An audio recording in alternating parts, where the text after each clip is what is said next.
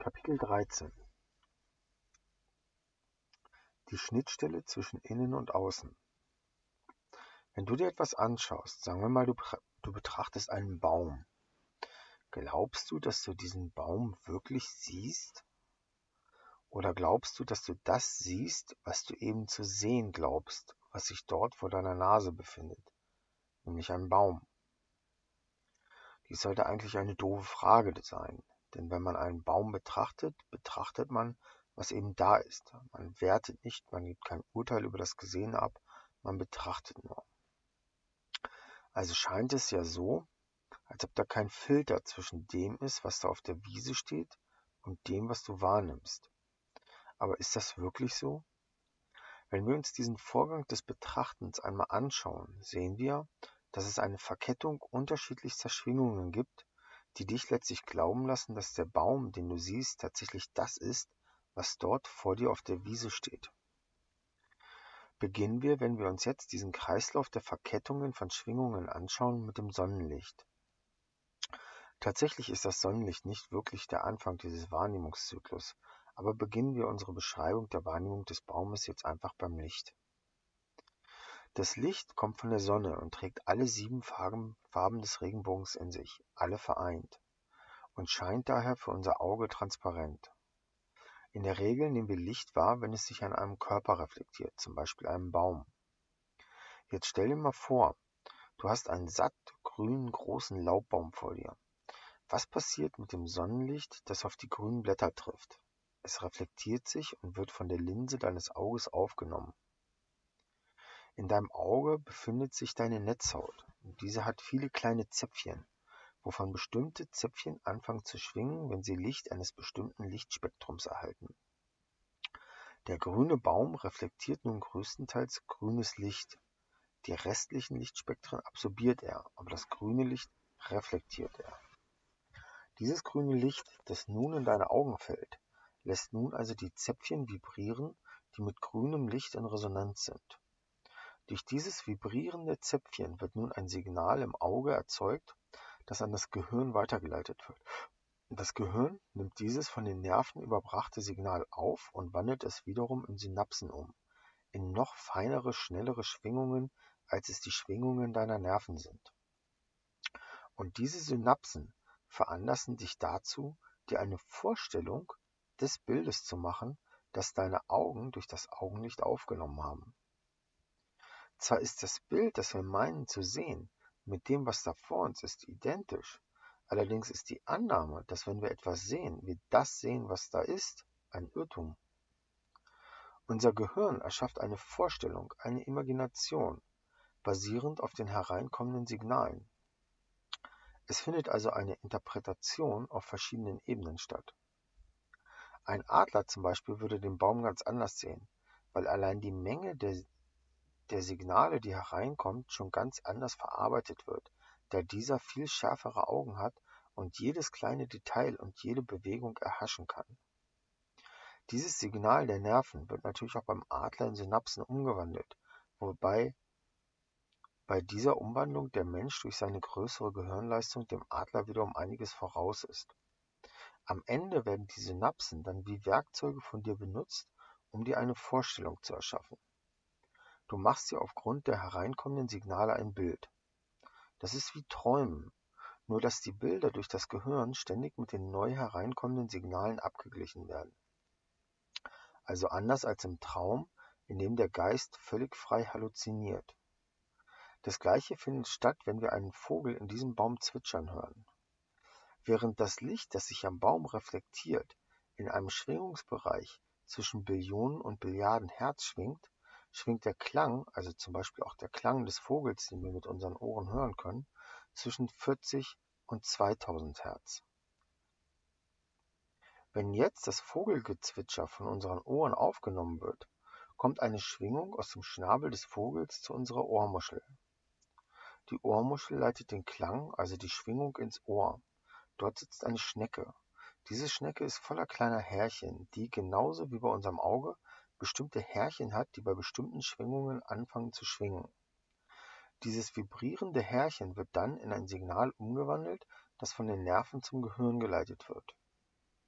Dieses Signal wird dann wieder in Synapsen umgewandelt, die in ihrer finalen Funktion dir die Vorstellung eines Geräusches vorgaukeln.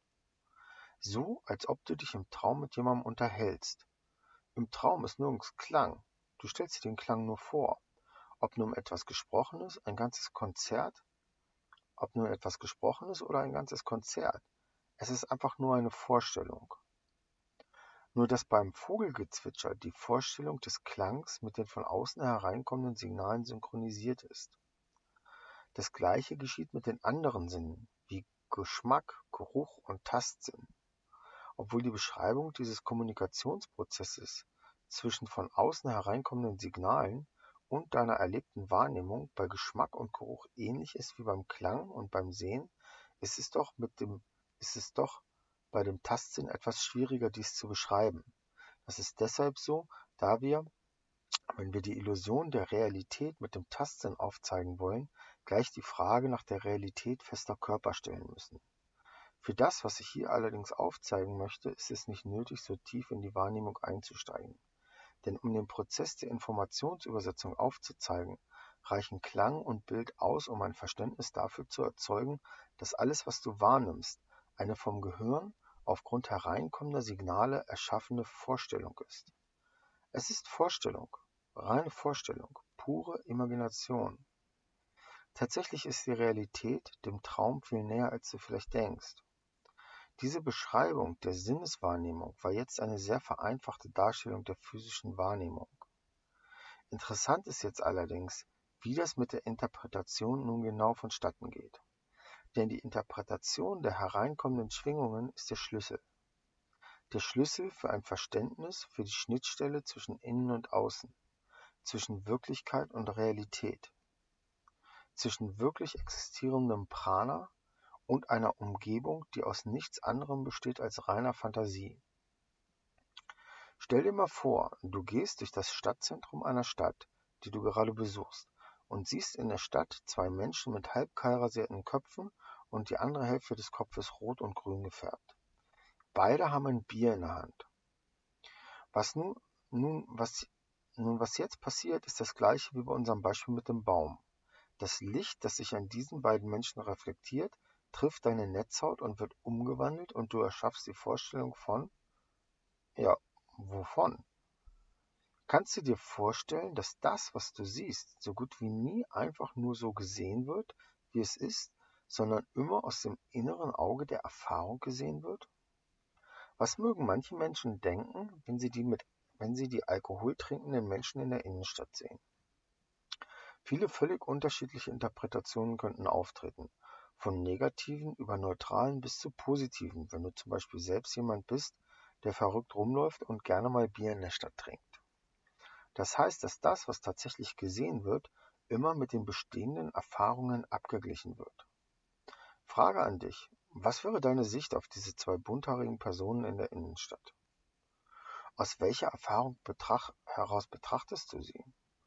Nun, jetzt stell dir mal vor, du verweilst ein paar Minuten in der Nähe dieser zwei Menschen und beobachtest, dass sie plötzlich anfangen, in verschiedenen Sachen herumzukramen. Sie haben Gepäck dabei und plötzlich holt einer von ihnen ein Cello heraus und der andere eine Geige. Und wenige Zeit später beginnen die beiden verrückt aussehenden ein kleines, klassisches, improvisiertes Konzert zu geben. Stell dir vor, diese Musik spricht dich wirklich an. Kannst du dir vorstellen, dass durch die klassische Musik, die sie spielen, sich das Bild von der Person, das du dir gemacht hast, ändert? Vermutlich ja. Aber warum ist das so? Tatsächlich sind unsere Vorstellungen immer mit einem Gefühl verbunden. Selbst die neutralsten Sachen haben ein dieser Vorstellung zugrunde liegendes Gefühl. Und falls du dich mit diesem Gefühl identifizieren kannst, dass du deine Vorstellung über die beiden geändert hättest, dann liegt das daran, dass sich dein Gefühl geändert hat. Und warum hat sich dein Gefühl geändert? Weil sich deine Vorstellung geändert hat. Zwei Musiker erzeugen vermutlich bei den meisten ein positiveres Bild als zwei Personen, die man nur aufgrund des Aussehens beurteilt, da man ja auch erstmal gar keine weiteren Informationen über die beiden zur Verfügung hat.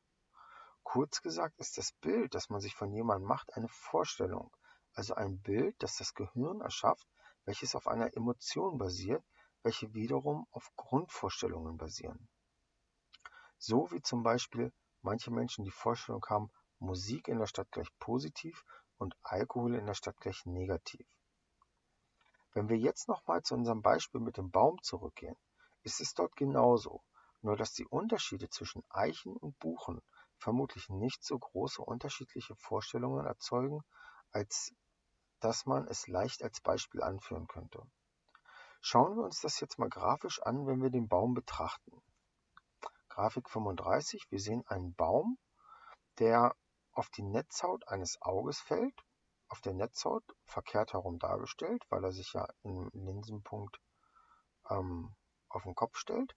Und am Ende des Sehnervs habe ich jetzt einen kleinen Kristall dargestellt.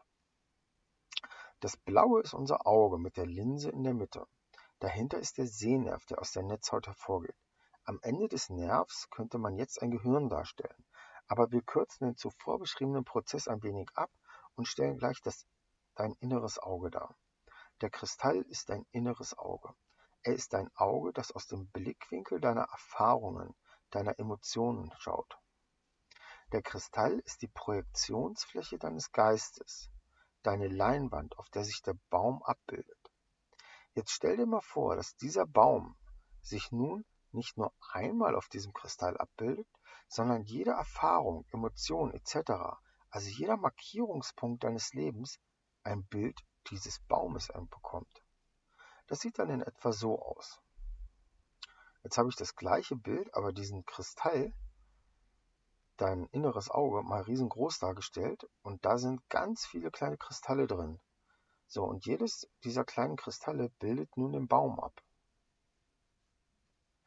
Man könnte sagen, dass dein innerer Kristall aussieht wie ein echter Bergkristall mit ganz vielen Schichten, die sich in vielen Richtungen gegenseitig durchdringen. Jede dieser Schichten bildet nun das hereinkommende Signal, also in diesem Fall den Baum ab. Jede dieser Schichten ist nun eine Vorstellung, eine Vorstellung, der eine Emotion zugrunde liegt. So wie die Assoziation verrückt aussehende Menschen mit Alkohol vermutlich eine andere Vorstellung oder ein anderes Gefühl erzeugen als die Kombination verrückt aussehende Menschen und klassische Musik. All diesen kleinen Kristallen in unserem großen inneren Kristall liegt also ein Gefühl und eine Vorstellung zugrunde. Stellen wir unser Gefühl wie bisher durch unseren Gefühlstunnel dar, dann würde das in etwa so aussehen. Jetzt haben wir wieder die Grafik mit dem gro großen Kristall am Ende des Sehnervs. Da drin sind die vielen kleinen Kristalle, die jeweils den Baum abbilden. Und an diesen kleinen Kristallen sitzt jetzt jeweils ein Quantentunnel dran. Das Gefühl aus dem heraus du auf den Baum guckst, so als ob du aus hunderttausend verschiedenen Gefühlen auf diesen Baum guckst. Alle Erfahrungen, die du je gemacht hast, schauen auf den Baum. Tatsächlich glauben wir, wenn wir etwas sehen, dass wir es einfach nur sehen. Aber dieses Sehen ist immer das Sehen aus einer bestimmten Emotion heraus. Wir wählen also einen der vielen Kristalle oder die Kristalle, die mit dem Thema, das wir sehen, in Resonanz sind, durch den unterbewussten Auswahlprozess aus, welcher auf den von unserem Verstand vorgegebenen Logikmustern basiert und erhalten so das, was wir sehen. Dies ist also ein weiterer Filter im Prozess der Umwandlung von physischem Licht in persönliche Wahrnehmung. Dieser Prozess des Auswählens der passenden Kristalle, also der sich steigernde und intensivierende Lichtausbruch, der am Ende einen inneren Markierungspunkt hervorbringt, der das hereinkommende Bild am besten interpretiert, ist die Aktivität des Gehirns. Das ist die Arbeit der Synapsen. Das Gehirn führt die Arbeiten des Unterbewusstseins, des Bewusstseins und des Überbewusstseins aus. Kannst du dir vorstellen, dass durch die Aktivität des Gehirns auf der Ebene des Torus eine Ordnung von einer Schwingungssphäre namens Vorstellung und einer Schwingungssphäre namens Emotion durchgeführt wird? Beide sind die zwei Muster des Torus-Sterntetraeder-Konstrukts, die bei jedem Gedanken, jedem Wort und jeder Tat einen Abgleich zwischen dem mentalen Teil des Torus, also unseren Kegelschnitten, und dem emotionalen Teil des Torus, also unseren Quantentunneln vornehmen. Das Gehirn ist gewissermaßen unser Kristall, in dem all dies abläuft. Tatsächlich nimmt also unser Gehirn einen Abgleich vor. Und bei diesem Abgleich entscheidet es sich für eine bestimmte Vorstellungs- und Gefühlskombination, welche eine Raum-Zeit-Kombination ist, ein Raum-Zeit-Kontinuum. Dieser kleine vom Gehirn erschaffene Kristall ist ein Nullpunkt, eine Schnittstelle zwischen Raum, Vorstellung und Zeit, Emotion. Dieser Auswahlprozess bewirkt dann, dass das Gehirn den kleinen Kristall von den vielen kleinen Kandidaten, die in die engere Wahl gebracht wurden, auswählt und dann damit zur Aussage kommt, was es sieht. Grafik 38. So, wir haben jetzt wieder den großen Kristall mit den vielen kleinen Kristallen drin, auf denen sich jeweils der Baum abbildet. Da habe ich jetzt den Baum mal wieder richtig rum dargestellt, weil das eigentlich unwichtig ist, dass er da verkehrt rum drauf ist. So, und wenn du dich jetzt mit jemandem unterhältst und darüber, was du für einen Baum siehst, dann schnappst du dir einen von diesen hunderttausend oder noch mehr kleinen Kristallen, die diesen Baum sehen, und sagst, ja, das sehe ich. Und dieser Kristall, den du da auswählst, ist eben der Kristall, der einen Emotionskanal hinter sich hat. Alle haben einen Emotionskanal. Alle Emotionskanäle sind etwas verschieden. So, aber in dem Moment, wo du sagst, das und das sehe ich da, wählst du einen von diesen hunderttausenden kleinen Kristallen aus und sagst einfach, das ist das, was ich da sehe. Also ähm, einer dieser kleinen Kristalle mit dem Baum drauf hat jetzt sozusagen einen Quantentunnel hinter sich und auf der anderen Seite ähm, habe ich so eine Pyramide dargestellt, die aus dem Baum rausgeht. Spitze ist am Baum und der Boden ist auf der anderen Seite und auf dem Boden steht jetzt Aussage. So, also der Quantentunnel sagt jetzt, was er da sieht, ob eine Eiche oder eine Buche und diese Aussage basiert eben jetzt auf einem Quantentunnel. Eine Auswahl von Hunderttausenden. Die Kristalle, die also entweder in die ausgewählte Vorstellung hineinpassen oder in die ausgewählte Emotion hineinpassen, bilden die Energie, die die Projektionsfläche für das Bild erschafft. Die kleinen Kristalle, die für die Beurteilung der Situation nicht relevant sind, bilden die Basis oder anders gesagt den unteren Teil des Quantentunnels oder des Kegelschnitts, also die Seite, die dem Nullpunkt gegenüber liegt. Sie sind also von der zentralen Schnittstelle, auf der sich deine Fantasien abbilden, weiter entfernt und nicht Thema dieser Schöpfung. Alle Kegelschnitte und Quantentunnel, also unsere kleinen Kristalle, die relevant sind, bilden am Ende die Quantentunnel-Kegelschnitt-Variante, die dann einen Gedanken oder eine Aussage oder eine Tat hervorbringen. Tatsächlich hat es sich mit diesem Energieausbruch aus dem Quantentunnel Tatsächlich hat es mit diesem Energieausbruch aus dem Quantentunnel mehr auf sich, als man vielleicht denken mag. Denn dieser Abgleich von einem Vorstellungsraum und erfahrungsmäßiger Gefühlsenergie, kurz Absicht und Liebe, führt dazu, dass ein Alles, was ist, sich in Form von Materie in einer String- und Raumkombination manifestiert. Dieser Energieausbruch findet nicht nur im Torus statt, auch nicht nur im Gehirn, sondern tatsächlich im gesamten physischen Kosmos.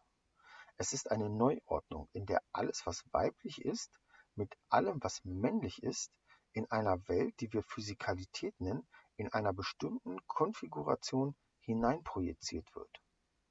Erinnerst du dich noch an die parallelen Realitäten, die ständig miteinander kommunizieren? Die Zukunft spricht mit der Vergangenheit und andersherum. Dieses Ausbrechen von Energie aus dem Quantentunnel ist ein Synchronisieren von allem, also auch der parallelen Realitäten, wodurch immer eine neue Konfiguration deiner Umwelt erschaffen wird. Alle Realitäten gleichen sich ab und entladen sich. Die Energie des Quantentunnels steigert sich in eine kaum vorstellbare Intensität und entlädt sich in einem Raum, der zum ersten Mal diese Energie empfängt. Dieser Lichtausbruch bildet das, was wir Realität nennen eine Konfiguration, die genau so, wie sie existiert, ausschließlich von dir erschaffen wurde. Alles reagiert auf deine Quantentunnel-Kegelschnitt-Kombinationen. Jedes Elektron im ganzen Kosmos reagiert, springt zum passenden Proton und bildet das, was dann Realität genannt wird. Aber das Elektron ist nicht an ein Proton gebunden. Du entscheidest, welches Elektron wann und wie eine Hochzeit mit dem passenden Proton eingeht. Die Elektronen, versinnbildlicht durch den ausgewählten Kristall auf der Emotionsseite, suchen sich einen passenden Kegelschnitt oder ein Proton und nehmen in jeder Pyramide die in einer passenden Masterpyramide oder dem vereinigten Gedankenfeld enthalten ist, seinen Platz ein. Man könnte sagen, dass da nur ein einziges Elektron ist, das sich im vereinigten Gedankenfeld spiegelt und mit jeder Pyramide, welche in einer anderen ist, eine Hochzeit eingeht. Das ist kosmischer Sex. Am Ende kommt immer das dabei heraus, was wir Realität nennen. Dieser Energieausbruch findet in jedem Moment einer Schöpfung statt. Wenn du nun diese Schöpfung wieder betrachtest, geht der Kreislauf der Interpretation von neuem los. Die Kombination, die du gerade erschaffen hast, tritt mit allen Personen, Umständen, persönlichen und kollektiven Zeitlinien, die mit deinem formgebenden Kegelschnitt in Resonanz sind, wieder durch deine physischen Sinne auf die Imaginationsfläche deines Verstandes und wird dann erneut von dir geprüft, bis du wieder zu einer Aussage darüber kommst, was du da siehst. Dann erschaffst du durch die Aussage, was du da siehst, genau das, was du da siehst, in der Form, in der es dir in deiner Wirklichkeit Realität wird. Durch dieses Prinzip des Erschaffens sind Menschen in der Lage, Realitäten zu erschaffen, in denen es ganze Kriege gibt, während der Nachbar von diesem Krieg überhaupt nichts mitbekommt. Zwar wird tatsächlich der Krieg nicht von der individuellen Seele erschaffen, aber die individuelle Seele entscheidet, ob die Kriege, die im Quantenraum stattfinden, in ihre persönliche Realität Einlass finden oder nicht. Tatsächlich sind Schöpfungen wie zum Beispiel Kriege Gruppenschöpfungen, die eine Verdichtung von Kombinationen von Kegelschnitten und Quantentunneln darstellt, die, wenn genug gleichgesinnte Energie von Menschen in eine Richtung gelenkt wird, sich dann manifestieren, wie bei unserem Sitar. Wer aber dieses Lied nicht mitspielt, wird sich nicht in diesem Konzert wiederfinden. Daher ist dein Leben, deine Realität ein Spiegel dessen, wie positiv deine Schöpfungen sind. Viele Menschen glauben, dass persönliche Gedanken und Handlungen nichts mit den Ereignissen um sie herum zu tun haben. Das ist ein Irrtum. Denn so wie die Saiten beim Sitar, die unter den Saiten liegen, die gezupft werden, anfangen mitzuschwingen, so schwingen negative eigene Schwingungen und negative Schwingungen anderer Schöpferwesen, die in der gleichen Grundschwingung sind, in eine Richtung und verdichten sich. Und wenn etwas in seiner Re und wem etwas in seiner Realität nicht gefällt, sollte einfach eine neue Wahl treffen sich in einen neuen Gedankenraum hineinbewegen. Wähle, alles was ist, in einem positiven Licht zu sehen. Der Schlüssel dazu sind positive Gedanken, positive Räume. Denn egal wie dunkel die Nacht ist, wer an die Dunkelheit der Nacht mehr glaubt als an die Wärme des Tages, wird am Ende die Erfahrung machen, dass die Nacht ewig dauert, weil das, eben, weil das eben genau das ist, was in deine Realität springt. Deine Realität sind die Quantenkristalle, die du hast springen lassen. Die Energie erfüllt den Raum. All die Theorien über die Schöpfung, die Elektronen und deren Vernetzung, die hier gegeben werden, lassen sich mit einem Wort darstellen. Dieses Wort heißt Quantensprung.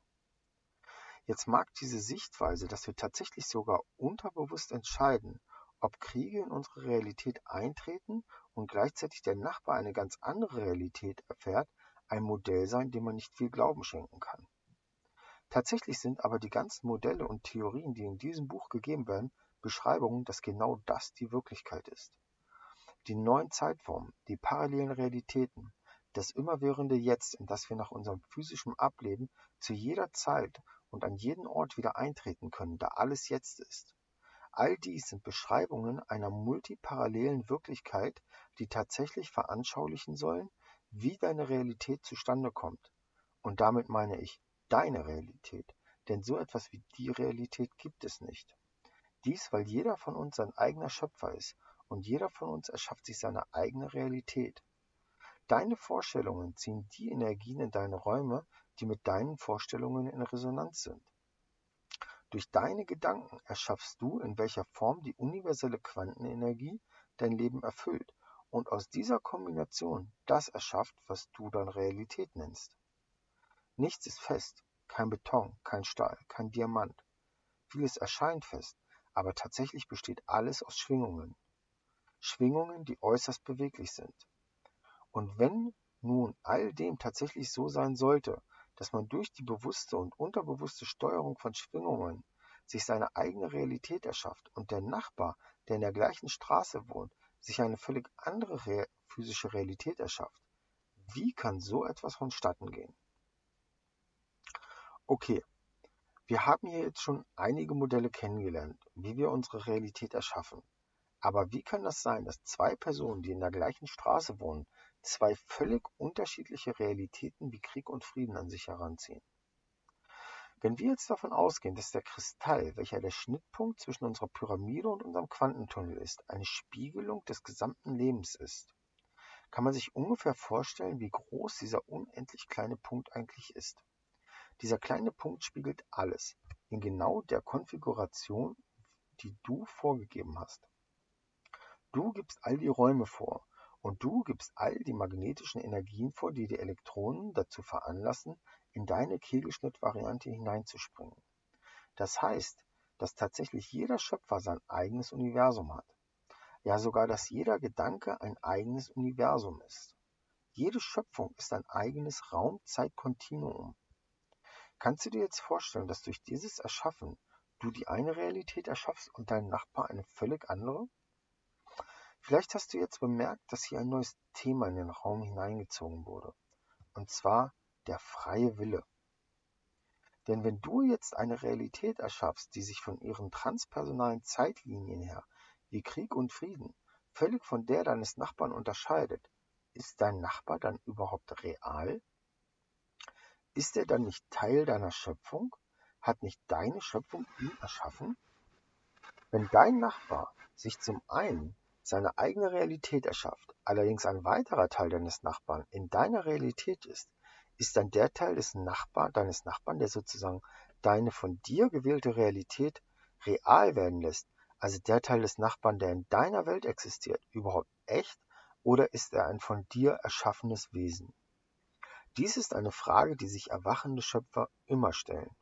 Dies ist eine Frage, die auch gerne mal mit Ja beantwortet wird, wenn die Vorstellung von sich selbst eher darauf basiert, dass man sich selbst als König des Kosmos ansieht, anstatt dass man tatsächlich fundiertes Wissen darüber besitzt, wie man erschafft.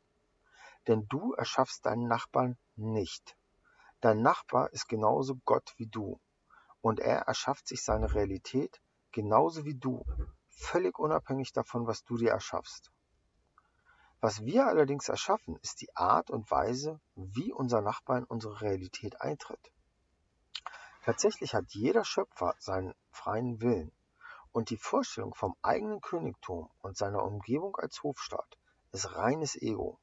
Es ist das Gegenteil von Wir sind eins. Es ist die Abtrennung vom Kosmos. Es ist das sich vorstellen, dass man selbst über dem Leben steht, es beherrscht. Aber du beherrschst nur dein Leben nicht das Leben eines anderen. Aber wie kann das sein, dass es Varianten des Nachbarn gibt, die den persönlichen Schöpfungen des Nachbarn entsprechen und es Varianten des Nachbarn gibt, die deinen Schöpfungen entsprechen, da es ja auch in deiner Realität immer eine Variante des Nachbarn gibt, in der er das Gleiche erlebt wie du und er trotzdem in diesen Schöpfungen seinen freien Willen behält. Jetzt stell dir mal vor, du hast eine CD-Spindel.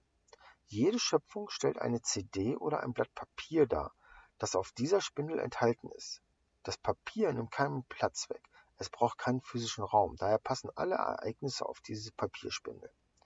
Kannst du dir vorstellen, wenn die Wirklichkeit analog zu dieser Spindel ist, welche die Summe unserer Schöpfung oder Nullpunkte darstellt, du eine Kombination der Ereignisse auf dieser Spindel erschaffen kannst, die genau eine Spiegelung deines Lebens inklusive aller deiner Nachbarn, also jeglicher anderen Menschen ist?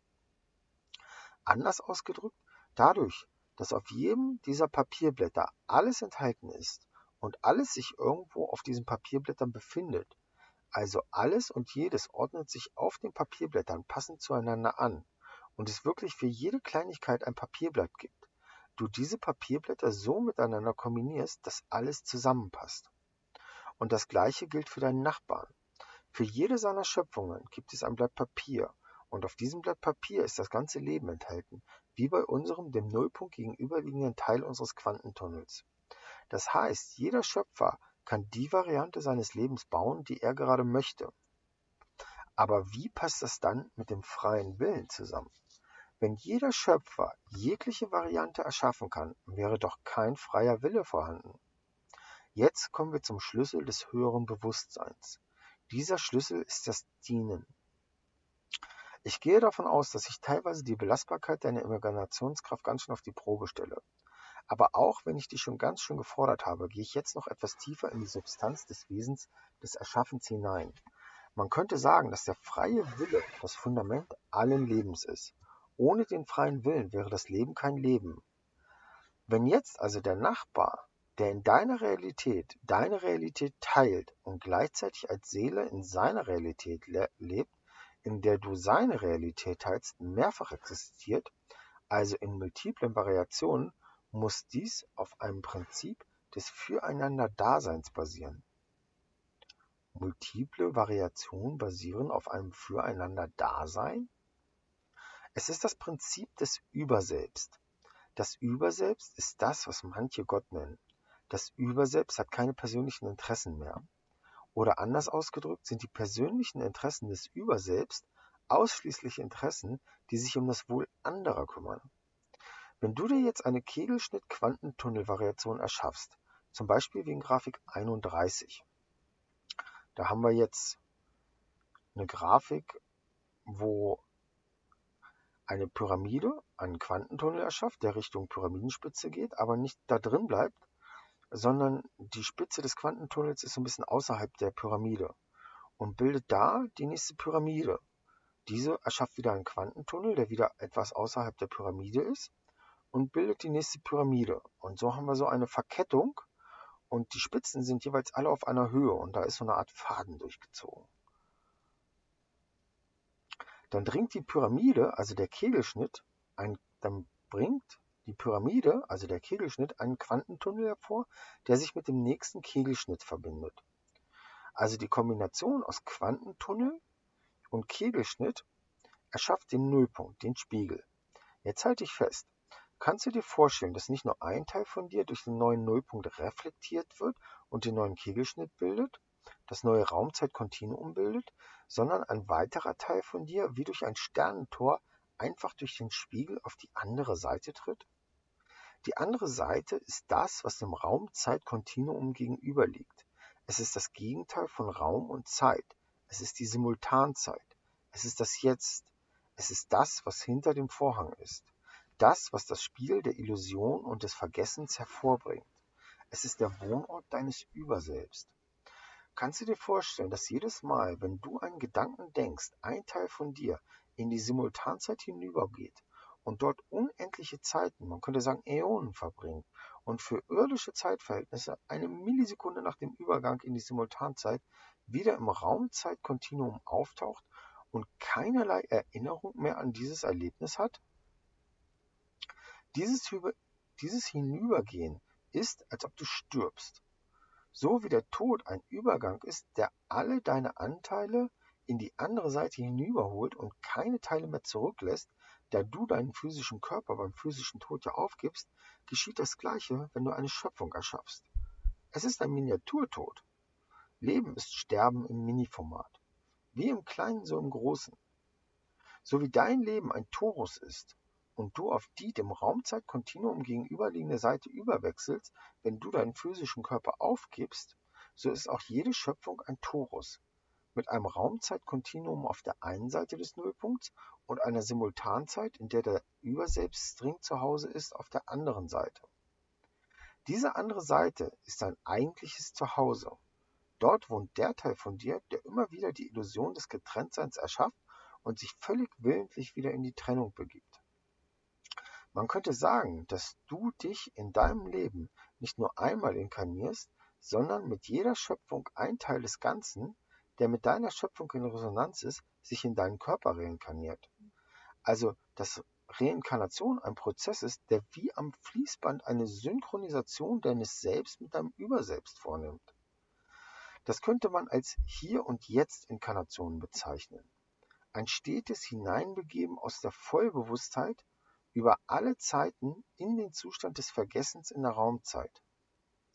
Und das ist das Spiel des Lebens. Du erschaffst die Trennung, um dich in der Trennung zu erinnern, dass die Trennung eine Illusion ist. Das ist die Herausforderung und sie ist völlig freiwillig. Und was ist da auf der anderen Seite? Da bist du. Und was dann noch? Da ist dein Nachbar. Und was noch? Da bist du dein Nachbar und alles andere, was mit deinem Leben in Resonanz ist. Aber in einer Form, die nicht voneinander durch Raum und Zeit getrennt ist. Auf der anderen Seite ist das Zeit- und raumlose Sein. Es ist das Jetzt, das sich dort befindet. Da ist nur Schwingung, nur Licht. Es ist die Mittelachse der Papierspindel, die alles miteinander synchronisiert. Das Überselbst. Das ist, was unser wahres Sein ist. Das ist, was Gott ist. Reine Liebe, reine Schwingung. Auf der anderen Seite ist alles und jeder sich seines eigenen Einsseins mit dem Einssein bewusst. Aber was hat das jetzt mit unserem Nachbarn zu tun? Kannst du dir vorstellen, dass du und dein Nachbar im Einssein eine Absprache trefft, was ihr bereit seid, auf der anderen Seite, also in der Raumzeit, dem anderen zu geben? Sehr vereinfacht ausgedrückt könnte man das so darstellen. Der eine kommt mit seiner Schöpfung auf der anderen Seite an und sagt, hallo Nachbar, ich brauche diese Variante von dir, damit ich meine Realität, meine Illusion aufrechterhalten kann. Und das andere Wesen würde und wird erwidern, mein anderes Ich, ich werde dir helfen, deine Schöpfung zu realisieren, damit du deinen Weg zurück zu unserem Einssein auf der anderen Seite finden kannst. Und dies beruht auf Gegenseitigkeit. Auf der anderen Seite ist nur Liebe. Keine persönlichen Interessen existieren mehr. Das Überselbst ist nur noch für die anderen da. Das ist, was dem Überselbst Freude bereitet. Das ist die andere Seite der Polarität. Die Freude zu empfinden, die du spürst, wenn du anderen eine Freude machen kannst. Das ist das höchste Bewusstsein. Das ist, was Gott ist. Die absolute, uneingeschränkte Selbstlosigkeit. Und das ist, was du bist.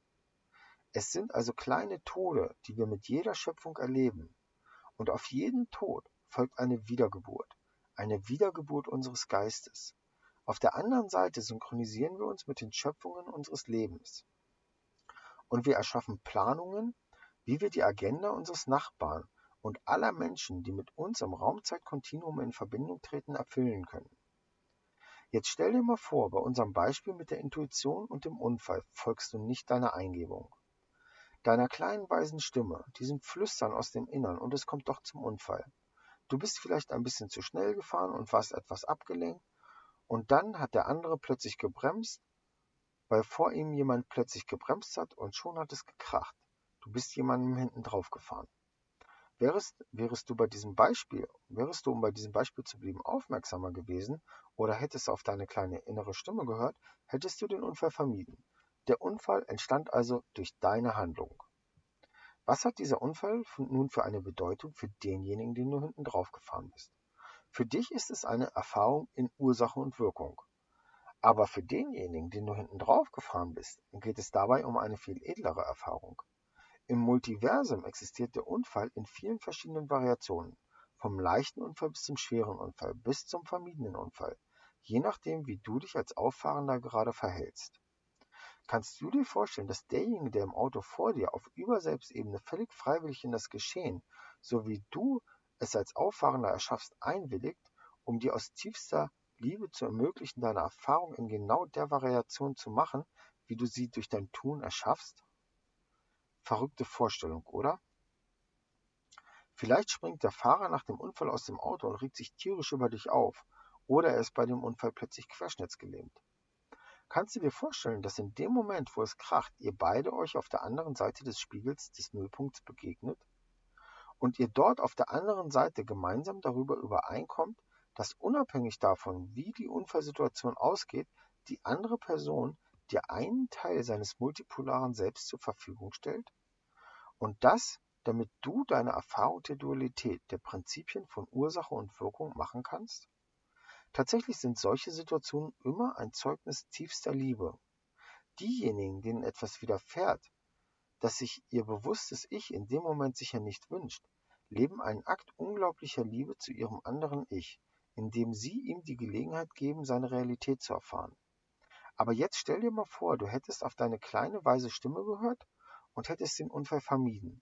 Das andere Ich, also derjenige, den du hinten drauf gefahren bist, bräuchte dir diesen Gefallen nicht tun. Kannst du dir vorstellen, was das für eine Harmonisierung der Erfahrungen im Leben ist? Wie nicht nur du durch das Vermeiden des Unfalls, durch dein intuitives Handeln die Erfahrung machst, dass es ein höheres Prinzip gibt, das vom Verstand für gewöhnlich nicht durchschaut wird und auch dein anderes Ich nicht wählen braucht, dir das Geschenk zu machen, dass du dich voll und ganz in deinen Schöpfungen erfahren kannst. Die Menschen, die Menschen, denen so etwas wie eine Querschnittslähmung durch das Tun anderer widerfährt, sind ganz edle Wesen, da sie das Wohl anderer über ihr eigenes Sein stellen. Sie handeln aus der höchsten Liebe heraus. Tatsächlich ist jedes Bewusstsein machtvoll genug, sich aus der Erfahrung einer Querschnittslähmung einfach herauszuwählen und eine Variante zu erschaffen, in der zum Beispiel der Unfall vermieden wurde. Aber der Teil, der tatsächlich die Erfahrung in seiner ganzen Konsequenz durchlebt, um der Agenda desjenigen zu entsprechen, zu entsprechen, der den Unfall verursacht hat, wählt sich in einer unglaublich gebenden Form zu erfahren, erfahren zu wollen und ist so ein unglaublich edles Wesen, wie man es mit Worten nicht beschreiben kann. Wenn wir uns jetzt nochmal die Spindel des Lebens versuchen vorzustellen, kannst du dir vorstellen, dass jede Schöpfung ein Blatt Papier ist, also jeder Nullpunkt eine eigene Ebene hat, auf der das, was du durch dein Tun erschaffst, sich irgendwo auf diesem Blatt Papier befindet. Da alles eins ist, ist alles, was sich auf der Spindel befindet, du. Da ist nichts anderes.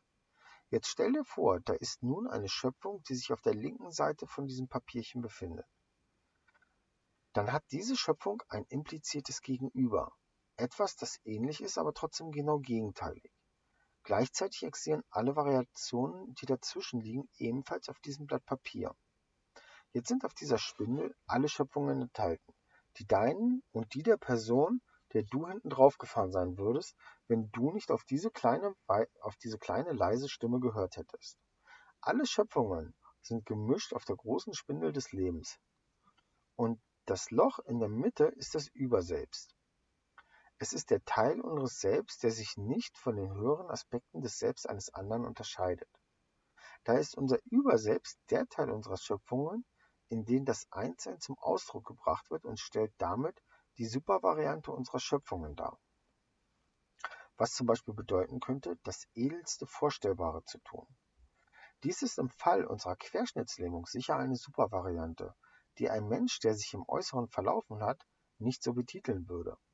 Aber auf höherer Ebene kann die Erfahrung, die so einer Wahl zugrunde liegt, sehr wohl und außerordentlich eine Supervariante, eine Supererfahrung sein.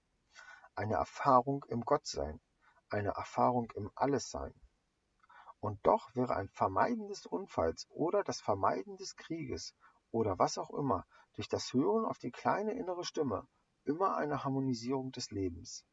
Eine Harmonisierung dessen, was links im Multiversum, also auf unserem Blatt Papier und rechts im Multiversum liegt.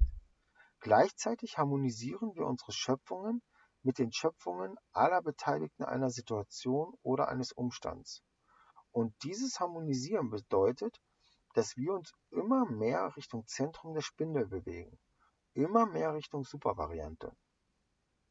In die, in die Schöpfungen hinein, die mit allen anderen Schöpfungen harmonisiert sind. Erinnerst du dich noch, dass ich im vorderen Teil des Buches erwähnte, alles gehe von seiner höchsten Schwingung aus? Diese höchste Schwingung ist die Mitte der Spindel. Wir bewegen uns stetig in eine immer höhere Form hinein, und das so lange, bis wir das Gefühl haben, zentriert zu sein. Zentriert zu sein bedeutet, Schöpfungen zu erschaffen, die sich bewusst in die Zentriertheit hineinbewegen. Also, dass man wie das Überselbst auf der anderen Seite auch auf diese Seite, auf dieser Seite die Absicht hat, nicht nur das eigene Leben, sondern auch das Leben anderer zu harmonisieren. Kannst du dir vorstellen, dass wenn du erstmal dein Leben so weit harmonisiert hast, dass du das Gefühl hast, völlig zentriert zu sein, alles Kämpfen, alle Sorgen, alle Rechthaberei und alles Ungerechte für dich aufgehört hat zu existieren und du in allem die Harmonie erkennen kannst? Erinnerst du dich noch an den Zucker in der Teetasse? Wenn du den Tee umrührst, wird der Zucker nach außen geschleudert. Der Teil des Zuckers, der allerdings genau in der Mitte der Teetasse gelandet ist, liegt dort völlig ruhig, ohne gegen irgendwelche Strömungen anzukämpfen. Dies ist die Zentriertheit der Meister, das Leben hört auf, anstrengend zu sein und wird zu einem Orgasmus, zu einem Wirbel der Ekstase, zu einer aufsteigenden orgiastischen Kraft, zu einem Wirbel wie in der Teetasse. Wie die Mittelachse unserer Spindel. Jetzt stell dir mal vor, dass diese Papiere auf der Spindel wie ein Regenbogen sind. Alle Farben sind auf dem Blatt Papier enthalten Und dein Leben, also der Weg, den du in deiner Lebenszeit beschreitest, ist wie ein Pfad durch die Lichtspektren deines Lebens. Jedes neue Blatt Papier ist ein Markierungspunkt auf deinem Pfad und so bewegst du dich durch deine Schöpfungen von einer Farbe zur anderen. Jetzt stell dir mal vor, alle Farben sind in einem Spannungsverhältnis zueinander. Also dass je nachdem, was und wie du etwas erschaffst, dort eine Harmonie zwischen jedem Blatt Papier zu jedem anderen Blatt Papier herrscht. Und dass deshalb, weil gleiche Schwingungen gemeinsam schwingen, sie ziehen sich an und verdichten. Kannst du dir aufgrund dieses Modells vorstellen, dass alles in Harmonie ist? Eine Harmonie, die hinter den Dingen liegt. Da kommt zum Beispiel ein Mensch in dein Leben und wirbelt alles durcheinander. Wie neu, wie ungewohnt. Warum ist er da? Was ist das für ein Zufall, dass diese Person nun genau, dass diese Person nun genau in mein Leben kommt? Kannst du dir vorstellen, dass aufgrund der Farbspiele deiner Papierblätter oder sollte ich sagen deines Klangspiels, deiner Komposition es kein Zufall ist, wer wann und wie in dein Leben kommt? Dass kein Ereignis wirklich ohne Zusammenhang in dein Leben tritt.